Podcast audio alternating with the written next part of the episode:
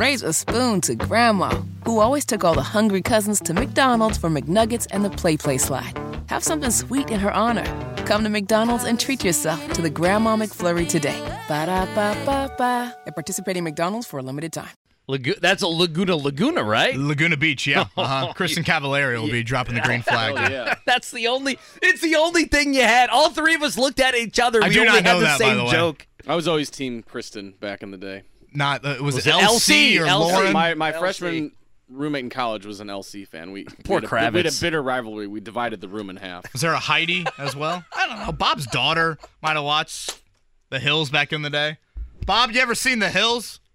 The Hills? No, is that one of those things on uh, Like an FX MTV reality show. I don't know. I figured that your that your daughter There's a bunch have, of- might bunch have of- watched it back yeah. in the I'm day. sure she did. I'm sure she did when she wasn't watching Say Yes to the Dress. It's just a bunch of attractive people who are living, you know, great lives at Laguna Beach, and you know, their lives just look great. Basically, Bob. That's all it is. Well, it's it's it's you know I live that life myself, so I don't really need to watch it on TV. Yeah, Bob as the Hills Fisher's version is what he lives on a daily basis. Again, Bob Kravitz, you can find his work over at Substack.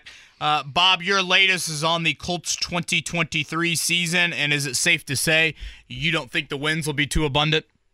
No, they're they're not going to be good. I think I think you and I have talked about this. I don't know what your win total is, but I think this is going to be a historically bad season for the Colts. And you know, not to be Joe negative, but I looking at it objectively, and I I try to lay out the reasons in my story.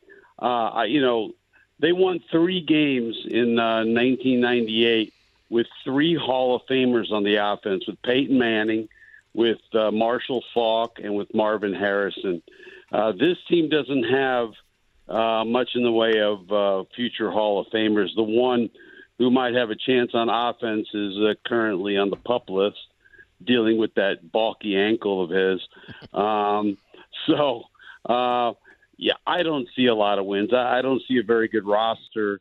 Um, I, I see a lot of uh, a, a real lack of depth throughout the lineup.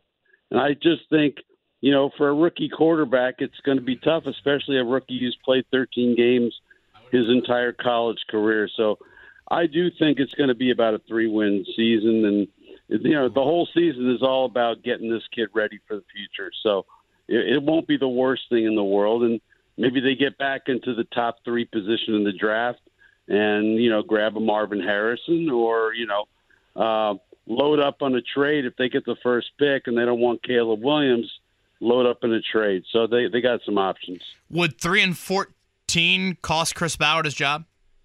I don't think so. I really don't. I, I think uh, everybody knows going in that this is going to be this is going to be rough. Um, I I think that if there's not uh, progress shown next year, um, I think he would be in trouble. Um, because you know at that point you're hoping that everybody takes a step, especially Anthony Richardson. If they're still god awful two years from now, I don't see how Ballard survives that. But I, I don't think a bad season this year is going to uh, end up costing him his job. Bob Kravitz with us here, Payless Liquors Hotline. It's the fan on a Tuesday game week, getting you set obviously for the Colts and Jags at one o'clock. Cannot wait for that. Uh, yeah, listen, I think you're in the majority here, Bob. I think even if you say, well, I could win five games or whatever, it's still going to be a rough season. So, so how how do we do this here? How, how are you going to do this? We're me and KB are going to have to figure this out. Fans as well. The balance of hey, we're not winning games, yet our quarterback could be doing some things that you know that get us excited about the future. It's easy to say, and what I said this morning, Bob, is then the losses start to add up, and then there can be negativity, toxicity, injuries add up. How do you think this will play out with the balance of hey, we're losing games, but Anthony Richardson made you know four wow plays against whatever team? I just think that people have to, you know, place their focus on on number five. You know, and I mean the the whole idea behind this season is to to develop him, to get him started on his career. I mean, I remember I remember being in Cleveland and the the Dallas Cowboys came in one year with this rookie named Troy Aikman. They were one in fifteen that year. I mean, they were brutal. Um, I just think you have to focus on, on, on Anthony Richardson and what he's doing and hope that the rest of the roster, uh, you know, raises its level. I don't know if they will. I just think that this is probably the worst roster in the in the league aside from maybe the Arizona Cardinals. And I don't think I'm being I don't think I'm being too tough on them. I just think this is a bad roster. Bob, last one for me on the Colts front. Again, Bob Kravitz with us, bobkravitz.substack.com.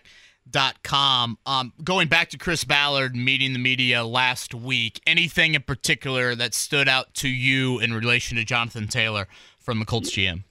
Yeah, well, first he says, well, you know, uh, Andrew Luck didn't need an elite uh, running back to have success his first year. I'm like, do not compare Andrew Luck to this kid. Uh, Andrew Luck came in – he had played 40 some odd college games in a pro system with David Shaw. He was ready the moment he got here. Uh, this kid, you know, God bless him, but he's he's not ready. You know, we'll find out how ready he is on on Sunday. But um, so I thought that was weird, and I, I, I the his whole uh, mantra was we we won four games last year, and it seemed to be uh, I understood what he was saying was, you know, after four wins, everybody gets gets looked at once again through fresh eyes. But it sounded like you were saying, well, we won four games because Jonathan Taylor didn't have a great season. What people forget is Jonathan Taylor, even though he was hurt and ran for only 800 and something yards, still averaged five yards per carry. So he wasn't a complete loss. But I, I, I just thought, you know, there are reasons why they they don't want to pay him. I think a lot of it is Jim Irsay. Uh, I, I I believe Ballard is on board. I don't think he's doing his bidding for him, but uh, it, it's a strange situation. And uh, I thought that he was trying to calm the waters, extend an olive branch, you know, and suggest that this thing is salvageable, and I, am not sure that it is. Bob Kravitz with us, uh, bobkravitz.substack.com. On the Taylor front, uh, now it's time to hear from him. We'd love to hear his side. The Colts and Chris Ballard went up there. You know, he answered questions for about 30 minutes or so. If, if you could ask Taylor one question right now, what would it be? Why are you sitting out? How's the ankle? No, my first question would be, how's the ankle? Yeah. And then, I mean, I, you know, uh, what I want to know ultimately, we're not going to find this out. Is what, what what is he asking for? You know, that's what makes it so hard to place the white hat on one guy and the black hat on the other because we don't know if he's asking for something unreasonable in the in the uh, McCaffrey Kamara range. We don't know if he's asking for 14 million, 12 million. You know, I there's no doubt he is horribly underpaid. I mean, for what he has accomplished, be making 4.3 million this year, uh, it, that's tough to swallow. And, and the fact that the Colts apparently teams were out there ready to to sign JT, and the Colts said no to the trade return, so he feels like he's being held hostage. So I, I just don't whether that's true or not. I, I think it just adds another layer of enmity to all of this and uh, makes Jonathan Taylor even less enthusiastic about playing for the Colts than before. Okay, Bob Kravitz with us here on the Payless Liquors Hotline. Bob, you're in Bloomington over the weekend. Walking out of that stadium, should IU fans have been encouraged mm. by the defensive effort against Ohio State and Marvin Harrison Jr., or uh, thinking to themselves, our offense look like you know St. Pius's whatever cadet right. team trying to move the football? Well, which is surprising because Walt Bell, their offensive coordinator, came out yesterday and said that uh, Sorsby and uh, uh, Jackson will someday be thrown in the NFL. Yeah, you know, which is surprising to me because they they were they were so conservative. I mean, they didn't take any shots whatsoever in that game. They were playing to beat the spread. Honest to God, they were playing to keep it close. They didn't want to get blown out and uh, mission accomplished. But you know, look, I, I would feel good about the defense for sure. They played lights out, but you know, can they sustain that, especially with an offense that doesn't seem to have any any creativity? Any, I mean, I, I can't remember a, a, a single screen, a hmm. bubble screen, anything. It was just off tackle and uh, a couple of slants here and there. um, but it's very, very conservative. And I just, I thought they were playing not to lose badly. Yeah, it was a constipated offense, no doubt, on Saturday. Purdue losers 39 35 to Fresno State. That's a difficult one if you want to make a bowl game looking at the schedule at Virginia Tech and gets no easier with Syracuse and then right. the Big Ten play. At least four, probably going to be five top 25 teams uh, remaining on that schedule. What did you make of Purdue? And to me, you know, I, I thought they were right on that 5 6 win line, and that's a rough one on Saturday. That that's a bad one to lose. I, I will remind people that uh, Joe Tiller lost his first game to uh, a, a real nothing team. Now I'm not saying that Fresno's a nothing team. They they won their last nine games uh, in a row last year, so this makes ten in a row for them. So they're pretty good. Um, I what I couldn't understand the you know I kind of went back and forth between the TCU game and the Colorado game and the uh, Purdue game but it seemed like every time I turned it on, they had third and one or fourth and one, and they kept running it up the middle, and they kept getting stuffed. And I thought, I'm no genius when it comes to X's and O's, but at some point, don't you have to try something different? Yeah, especially a banged up I, offensive line too. Right, with with with a four string center and guards who are backups. I didn't understand that play calling whatsoever. Bob, last one from me. More wins this season: Colts, IU, or Purdue?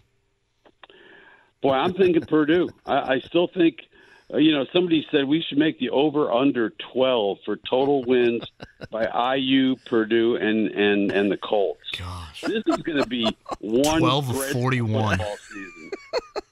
Huh? 12 of 41, right? 17 games for the Colts, then 12 for Purdue and Indiana.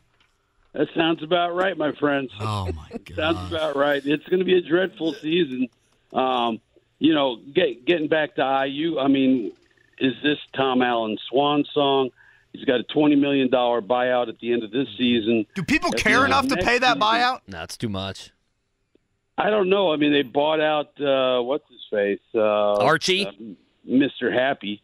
Archie. Um, yeah, well, they, I mean, yeah, basketball and football are on two different ends of the spectrum in towards it. Absolutely, fandom. and the it goes down to seven point nine five million at the end of next year. So, you know, let's see how this thing goes. But I think twelve is a pretty good over under for the three local teams.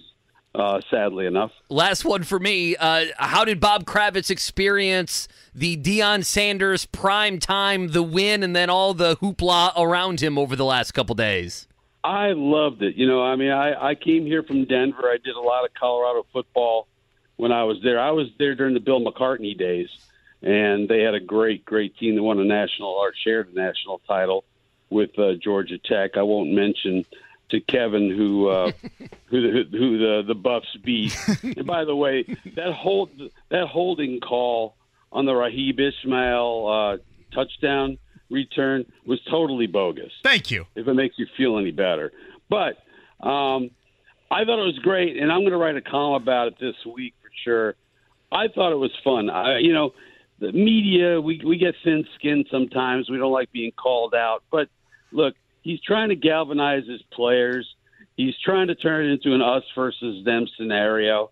And, you know, what, what better way to get your kids uh, excited about, you know, shocking the world and going after the big bad boogeyman media. So I thought I thought the whole thing was hysterical.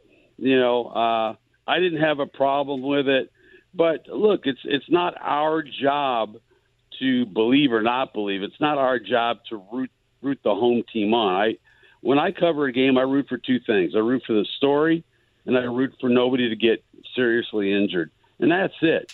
And, and, and a lot of people in sports, a lot of athletes and coaches don't understand that. They think mm-hmm. local media should be, you know, uh, root, root, rooting for the home team, and, and that's just not the way it is. But the, our business has changed, and there are more homers and more people who are very, um, uh, very transparent about their fandom. And I think it's giving a lot of athletes and coaches the wrong idea about what we're supposed to be doing. Again, Bob's the latest. Looking ahead to this season for the Colts, two, three wins is where he is hovering around here. You can find that over on Substack and look for something on Deion Sanders coming up here later in the week. Bob, as always, thank you for our conversations, and uh, we'll see you later this week at Colts. Sounds good. Take care, guys.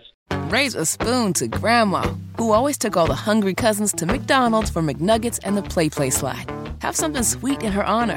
Come to McDonald's and treat yourself to the Grandma McFlurry today. Ba da ba ba ba. At participating McDonald's for a limited time.